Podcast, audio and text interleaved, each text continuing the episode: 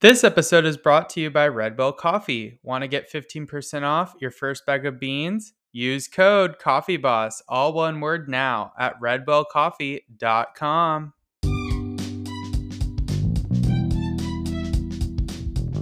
Welcome to Coffee Boss with Noah Schloss. I'm your host, a 22 year old barista from sunny Orange County, California. I road tripped around America for three months in my car, visiting over 100 coffee shops in 30 different states. I interviewed coffee professionals all over the country while evaluating the coffee and culture of coffee shops. Upon my return, I started Coffee Boss to help others who want to learn more about what it takes to break into the coffee industry, the second biggest commodity in the world. Many baristas have a dream of starting their own shops, and I do too. Coffee Boss is a resource to help all of us achieve our coffee goals together and learn what we need to do to become coffee bosses.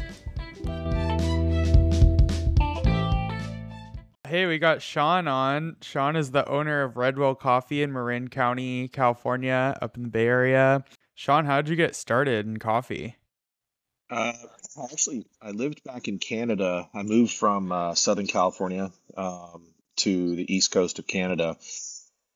Don't ask me why, um, but I did. And um, when I was back there, I had a restaurant, and it was a seasonal restaurant but I couldn't find any good coffee. Uh, and being so you owned the, a restaurant. Owned a restaurant. Okay. Um, what kind?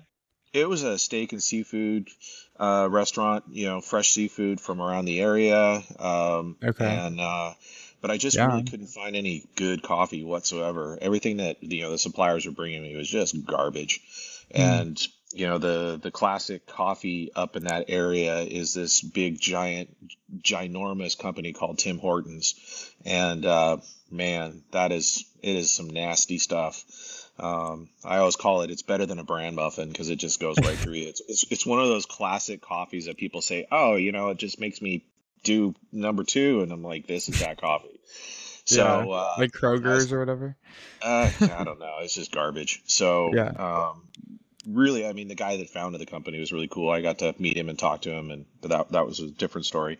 But um, so I I really wanted to find something better, and I figured, you know what, I should just look into getting into roasting coffee, and um, I started doing a lot of research and homework, and I bought a little um, Sonofresco coffee roaster, and I uh, got some green beans uh, and started practicing and trying roasting coffee, and I just really took to it. And um, I had a deli in front of my in, in with my restaurant, and I closed the deli down, and I started doing uh, more fresh baked goods, which I was already doing like pies and cheesecakes and all these other things. But I started doing uh, homemade donuts right in house because I had fryers um, this restaurant that I bought up there, I never, I had never, in any of the restaurants I've ever been in, I've never had a fryer ever. And this mm-hmm. restaurant had three fryers that when I bought the building, it had three fryers in the in the kitchen, and um, so I was like, what the hell am I going to do with these fryers? So I started doing donuts and people were loving those. Um, and, um, and I was doing all our own muffins and all that kind of stuff. But then, you know, focusing on the coffee aspect of it, um, I had my roaster right up in front, and it was right in this little bay window, and the the um, the exhaust was going outside, and people would be walking down the street, and they like you could see them kind of like drifting from one side of the street, and you know, and they're here they come right in the front door, and they're like, oh my god, we could smell your coffee all the way down the street. Wow. I, was, you know, I would be like, yeah, I could see you walking across, you know, trying to figure out where it's coming from. Um, but I was using this little Sonofresco coffee roaster, which was uh, an amazing little piece of equipment, a fluid bed. But the cool thing about it was you were able to actually see the coffee um, going from green bean to roasted um, all the way through because it has a glass chamber. So that was, you know, it's kind of a really visual type thing. Um, so I started roasting coffees, doing start, you know, doing my own espresso. I bought a, you know, used espresso machine and grinder, a, an old Faema, and um, uh, just really took to it. And then I ended up closing. I started actually doing wholesale accounts in the area with restaurants and things.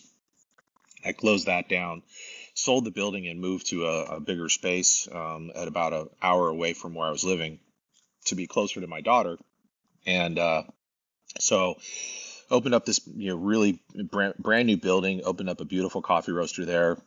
Um, and so that was you know. And what city was this in again? Uh, this was a little town called Rothesay, um, just out of uh, just outside of um, a town called St. John, New Brunswick, and uh, it's about 15 minutes away from St. John, New Brunswick. And And New um, Brunswick is in what state? in uh, it's in New Brunswick, Canada. New Brunswick, Canada. Canada, Okay. East- I was East like, Coast. where is that? Okay. And where did you get all the money to open your restaurant? Um, you know, it was it was money that I had saved. Um, I you know used to do a lot of different things, and so I had savings, and I bought this building with my ex, and um, uh, like we work, it. like you had full time jobs in the Oh, past, other kinds of work. totally. Okay. Yeah, I used to be a vice president of sales for a financial printing company, and I was a So what really age were you at when you bought um, the this was restaurant? this was my late twenties, you know, Okay. uh, late twenties, thirties kind of thing. It was in So you worked for maybe like ten years to save.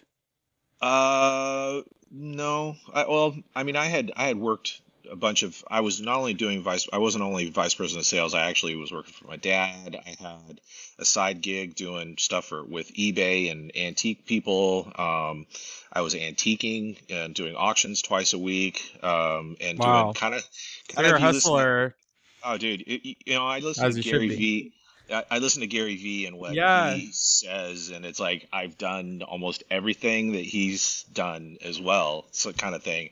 You know, even going back to when I was a little kid. I mean, in, in Laguna Beach, I had probably one of the worst paper routes you could ever imagine up on top of the world in Laguna, and uh, gosh, it was yeah. it was hide- it was hideous. But uh, you know, uh, yeah, so I saved money for quite a long time. I did cash out my 401k and, and took it to Canada and bought this building. And the building came with a restaurant plus living quarters upstairs, um, you know, and so, uh, yeah, and so I kind of really just dove headfirst into it and uh, in 2003. And then in 2005, I went through my first SCAA, which was back then it was called What's that? Uh, it's a special specialty coffee association, um, and it's it's SCA now. Uh, and Specialty uh, Coffee Association. Okay. yeah, SCA, and um, I did that and really took a lot of courses very early on. And when I went to SCAA in uh, 2006, I took a course on roasters, and you were able to really kind of look at like I think they had five or six different varieties of roasters from different manufacturers, and you're really able to like look at them thoroughly, you know, all right there, uh, even roast coffee on them, but just really kind of dive into them and check them out and look at how they all were different. And you know, Diedrich made a lot of sense to me um, because of the infrared burners, plus then the, the you know the, the computer controls and be able being able to basically set up a program and um, a baseline program and be able to walk away from it and bag coffee, do you know do other things other than just have to adjust the air and adjust the flame. And Right. with coffee, consistency is extremely important. Oh yeah. So, um, you know, if you have to adjust those variables, it makes it really, really difficult uh, to be consistent. Because if you did it and I did it, we're probably going to do a little bit differently. And if we're roasting the same coffee, well, guess what? Yours is going to come out different than mine, and then the guest is going to under see that difference. So you're going to have a real inconsistency with what with your product. Um, so I wanted to minimize that as best possible. I still had my little Sonofresco roasters, and I used those. I had used those for uh, sample roasting, which was great. Um, uh, Mhm. in, there wasn't any. I wasn't really able to access coffee in Canada. I was pulling my green beans out of uh, New York and and Royal Coffee New York uh, initially. And um, but I ended up moving to this little town called Rothesay and finding this space. It was about three thousand square feet, and I In did it was Canada. In Canada, yep. Um, and I ended up um, building out this really beautiful facility with a full bakery. Um, you know, Wow. everything. You could see everything. You could be at one side of the building and look all the way through the other side. And I had glass in the walls, so you could actually see through the walls. And you know, That's it was really, so cool. it was a really beautiful place. And um, So you really got to combine your architecture with your coffee. Like you got to do everything you like. Yeah, this space was br- was brand new and raw. So I got to design everything that went in there and lay everything out for flow. Yeah, it was amazing. And um, you know, again, How much everything. was that back then? Like, how much did you have to put into that? It was it was a it was a couple couple hundred thousand. Um, Okay. you know, the the cool thing with what I did up there was um, the government in Canada was very very pro business, um, pro Right. export, uh, pro employment, um, and I got a uh, what we would you know a small business loan uh, to buy my roaster, and I paid that Okay. off within. I paid that off within a couple of years, uh, which was great, and uh, so that that was a really really that was a big big help. So I used the, the you know my resources that I had available to me uh, with different programs and things along those lines uh, So to help to help get that done. But I also you know I sold my building down in St. Andrews and and Yeah, so um, kind of help pay for. And then I'm curious. I know I'm jumping ahead, but I'm just so curious. How did you transfer everything from Canada to, you know, Marin? I know you're getting to that, but I'm like, oh my gosh, how uh, did you get to that point? I'm excited to hear the rest of this story. I had a um, I only had that place in Canada for about two years. I was kicking ass up there and um, helping change the face of coffee in the east coast of Canada, and really opening up people's eyes to better product. And and um, you know I, I had my brand up there. Uh, my landlord and I had a major falling out, and this is kind of the Oh, the, one of the banes to my existence is landlords. Um, they tend to be, you gotta, you know, that's kind of some advice that I would really recommend on people is find, okay. if you can, find a good landlord. It's not just about the space, you know, the location, location, location for sure, but make sure you got a good landlord. Make sure you got things tidied up with your leases and, and things along those lines, especially now that we know things like COVID happened. You know, who would have thunk that, you know, things Right. like COVID happen? Um, and, uh, you know, you, when people invest a lot of money uh, into a into a project, you know, you can you can lose your ass, and it happens more often than not. How about So, buying your own space? Does that give you more absolutely. I mean, leeway? you think about if you own your own home, if you do a repair or a modification or an upgrade or any of that kind of stuff, Right. renovate, I- all that money goes in your pocket for the most part. It's going But then out, you have to maintain everything. So I guess it's a yeah. But you know yeah. what? It's better to be your own landlord than have a landlord. I'll tell you that right now. I would, I would Yeah. 10, 10 times. I, I mean, I would. I've bitten. I've been bitten three, four times now by landlords, Uh, and um, uh, it's just one of those things, man. It's just they're in it for themselves, and they're they're all about the money, and they don't really give a shit, and uh, it's really, really unfortunate. And you know, with coffee, coffee really comes down to community, and um, um, Oh yeah. and you know landlords sometimes get that but more often they don't they don't even give a shit about Yeah. community. They're just like i said they're in it for the money. Where's my where's my rent? And they don't care. They don't care that you put you know 250000 or a half million dollars into their property. They don't care. Um, you know it's that they don't they don't look at it from that standpoint.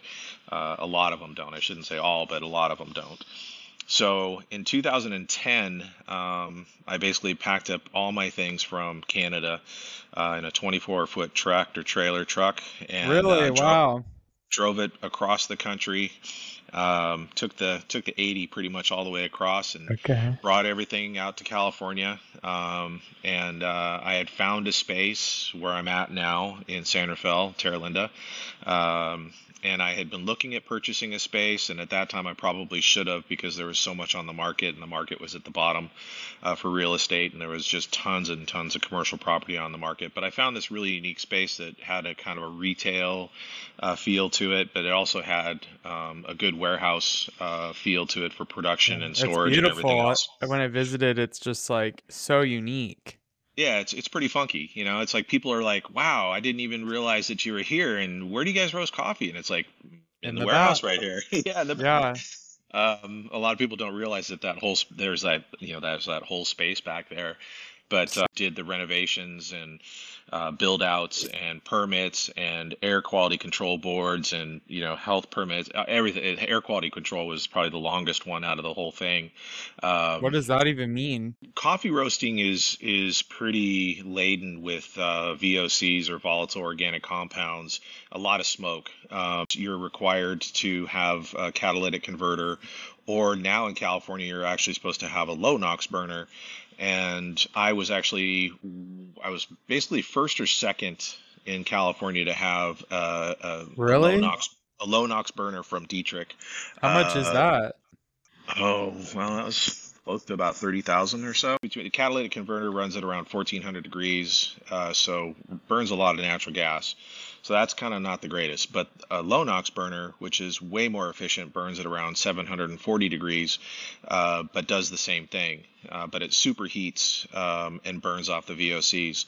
Uh, so I looked at it as an opportunity to save money, but also an opportunity to use technology it took you know I, I, opened the the coffee roastery and the um, coffee bar uh, in 2014 and so you know uh, it's been there since that long. Uh, I've had several tried to push out to several retail locations with you know uh, different different things and you know red so you wanted to expand, and I did this uh, Why? in 2000.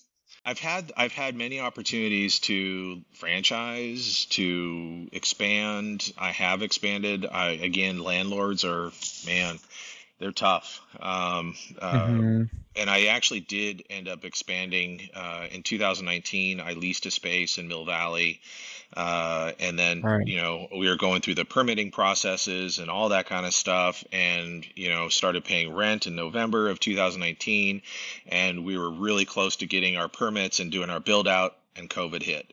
Um, Mm. It pretty much shut us down. Permits got locked up with uh, with the county. Uh, we couldn't get our permits, so we had to kind of sit and push them, push them, push them. Uh, we finally did get our permits. We ended up getting our build out done, and in uh, 2020, the end of 2020 in November, we opened our facility. Uh, November 7th, and then we had a secondary shutdown on November 13th. right? So we, we opened up and got shut down. The Mill Valley thing ended up kind of going sideways, and uh, again, issues with landlords. The space, yeah. what advice do you have for people? and make sure you have things in your leases that uh, are there to help protect you. Um, you know, so that if something does happen and you get shut down or what have you, that you um, there's this thing called frustration of purpose, uh, which Oh, what's that? basically. Um, it's it's based on the principle of of being able to use your space either 100%, 50%, or 0% kind of thing. So if the government tells you to shut you you have to shut down, that's out of your control. You can't do anything about it, and you can't have livelihood. So, you know, if you're rent, leasing or renting a space, you know your landlord has to take some of that culpability as well. Um, and so you want to make sure that you've got your your lease written in a way that it does protect you um, in some form or fashion with some sort of language in there uh, that if something catastrophic happens, you're not on the hook for the lease. Right. So from our from our in our position, we didn't even have anything in that space when COVID hit. It was completely empty still. It didn't even pound a nail into the wall yet. Um, but when this year is actually my 20th year as a as a coffee roast. I, I remember when I went to go and do my courses with Diedrich um, in Sandpoint, Idaho, to do training with them. Steven Diedrich was there too. He was a really cool cat. Um, the Diedrich family is just a, you know, they're a, they're old school family, uh, coffee family, uh, really amazing people. Uh, and I remember one of the guys there. He was buying a, a little roaster for his for his garage, and uh, he said, "You know, I've never met a more passionate group of people than coffee roasters." And I was like, "Yeah, you know, I mean, there is. There's so much passion that that goes into what we do, and what you know the coffee producers do, and then what coffee roasters do, and then what the baristas do. It's just all the way through. And it really, to me, coffee is one of the only true, truly grassroots products that's out there. It goes t- all the way back to the producers. You know, road trip after like the hundred shops. Every person, I would always ask, you know, what do you feel like? There was one question I would ask, you know, what do you guys feel like you do for your culture, blah, blah, blah. And they'd say, like, oh, you know, we're really big on educating people on coffee and not making it pretentious, you know? Yeah. So they're always saying, Totally. like, we're trying to teach people about coffee in an approachable way. Okay, that's cool. But everyone's trying to do it. So I'm like, that makes me think, well, how long is it going to take for the public to get educated on coffee if everyone in America is doing it?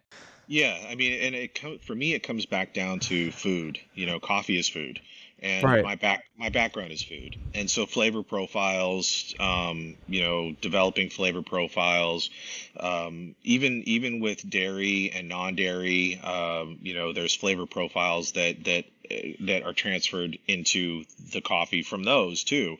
So or other adjuncts that you're adding to the to it as well, like syrups or chocolate. you know. And it's choosing those products that mix and taste really good as far as I'm concerned. Um, and that's kind of why I stay away from the light roast, dark roast thing because you can't turn a Pinot Noir into a Cabernet. You just can't. Yeah. So either you start with a Pinot Noir and develop that grape into something that's really beautiful or not, or you take that Cabernet and develop in, it into something really beautiful or not. You know, that's that's Yeah. everybody's. You know, that's that's where coffee really has a has a lot of play. You know, people like you said, you you know, you visit so many different places and you get a feel for what those places do, um, and how they do things too. Uh, and it, you know, their their espresso may be beautiful, but then you get you know something that's uh, Colombian that's a dark roast, and you're like, okay, you know, you and I could burn coffee all day long. It, it doesn't take talent to burn coffee. Uh, it's super easy. Um, Right. know, it, and it's super expensive. Oh yeah. why would you why would you take a you know I've I've cupped you know the I've been down to Panama for the best of Panama in 2006 it was beautiful and cupping tables full of 90 plus coffees is just almost unheard of Yeah. Um, Wow. but you know you can't take those coffees and and tell that coffee hey I'm gonna dark roast you. No that those coffees don't do that you know they just won't handle it. You don't want to develop them that way. Or even under roasting them you know you don't want to there's there's that just there's like that sweet spot to every coffee bean um, and they're all totally different uh, and you have to treat them as such. Uh, so it's it's definitely comes down to some experience and knowledge and you know Trial and practice and trial and error absolutely. And cupping and tasting too and Mhm. understanding what coffees do you know how they how they age i mean i've got i probably am one of the only coffee roasters out there other than george howell that has coffees that go back i've got a lib- i've got library coffees that go back to like 2011 they're vacuum packed in in um in uh vacuum packed bags uh in my warehouse and Wow. uh, some of them are just still just unbelievable Yeah, because some places say you can only have it the first week, which I think is dumb. Oh that well, this these well these are I'm talking about green beans, Oh, the Um, beans. Okay. the actual the actual raw green beans. So you um, can keep those for a long time, but after roasting, you are you supposed can. to only have it for a little bit. Like well, no, a a week is the off gassing. So when the Okay. coffee's roasted, um, there's typically about a you know anywhere from a it's it, and again it depends on the package. It's different for every. determination has been part of our mantra since I pretty much started Red Whale. Um, I think a lot of people, you know, um, it, it comes it comes from um, constantly doing, constantly trying, constantly. It's more so doing than trying, um, making things happen, um, and being determined about it. And it's interesting because my logo made the whale look, I would say, almost angry, but that's Really? kind of what. Yeah, we almost we, we kind of started. We I looked at it. and I'm like, no, the whale's you know determined because people were like, oh, your whale really looks angry. I'm like, no, it's not angry. It's determined. Well, tell Johnny or Susie the whale's not angry. The whale's determined, and they're like, oh my god, like really? There you Like, go. "Yeah, it's determined. And I even had a child psychologist come in and ask me that same question, and I said, no, it's determined. And she's like, oh my god, can I use that with my class? And I'm like, absolutely, please do. Uh, because so many people look at people, I think these days, uh, and look at them and go, God, that person really looks angry. And it's Mhm. like the "Mm, maybe it's when you- RBF. yeah, totally. You're a total RBF. Yeah, thanks, Karen.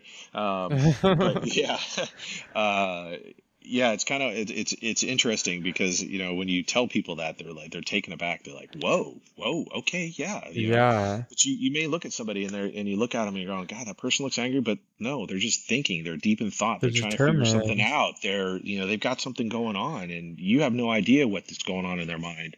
So you know, Mhm. determination became became one of our core mantras uh, by far, and uh, we're always determined to do the right thing, do the best thing, and do the best as we can. Interesting the things you can come up with, you know, with with uh, business and and uh, I mean, like even with Red Whale, we've adopted, you know, the the pod, um, POD, because whales swim in pods, and we Oh, like okay.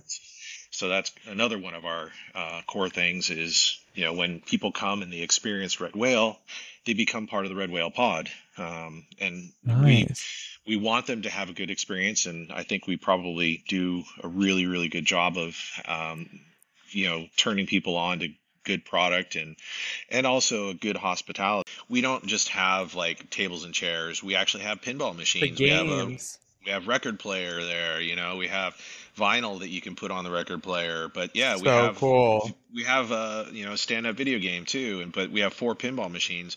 I've had people send me emails and say hey you know would you consider removing those pinball machines? Because it's really? hard for me yeah but they're like because it's really hard to hear and i'm trying to work and and i'm like absolutely not because i've got mom and dad who have brought their kids and they're having an experience you on your Right. laptop hmm, you could if you want silence go home you want You silence go to the your one coffee, yeah you exactly you're sitting there milking it for three hours you know that's Yeah. that's not that's not good Yeah, get out. yeah exactly Yeah, so so what are some goals for the future? What would you want listeners to take away in a quick summary? have capital. Have some forethought. And really stick to what you believe in. Um, if you get knocked down don't don't lose your determination. Get Yeah. back up. Try and stay focused. Um, tack to the wind if you have to you know because you're gonna have to. That's just the way things happen life. And uh, and hit it hard and hit it quick um, if you can uh, and really make a mark for yourself early and quickly. Um, that's I think a, a really really key one is is when you have a good brand make sure you get it out there quickly.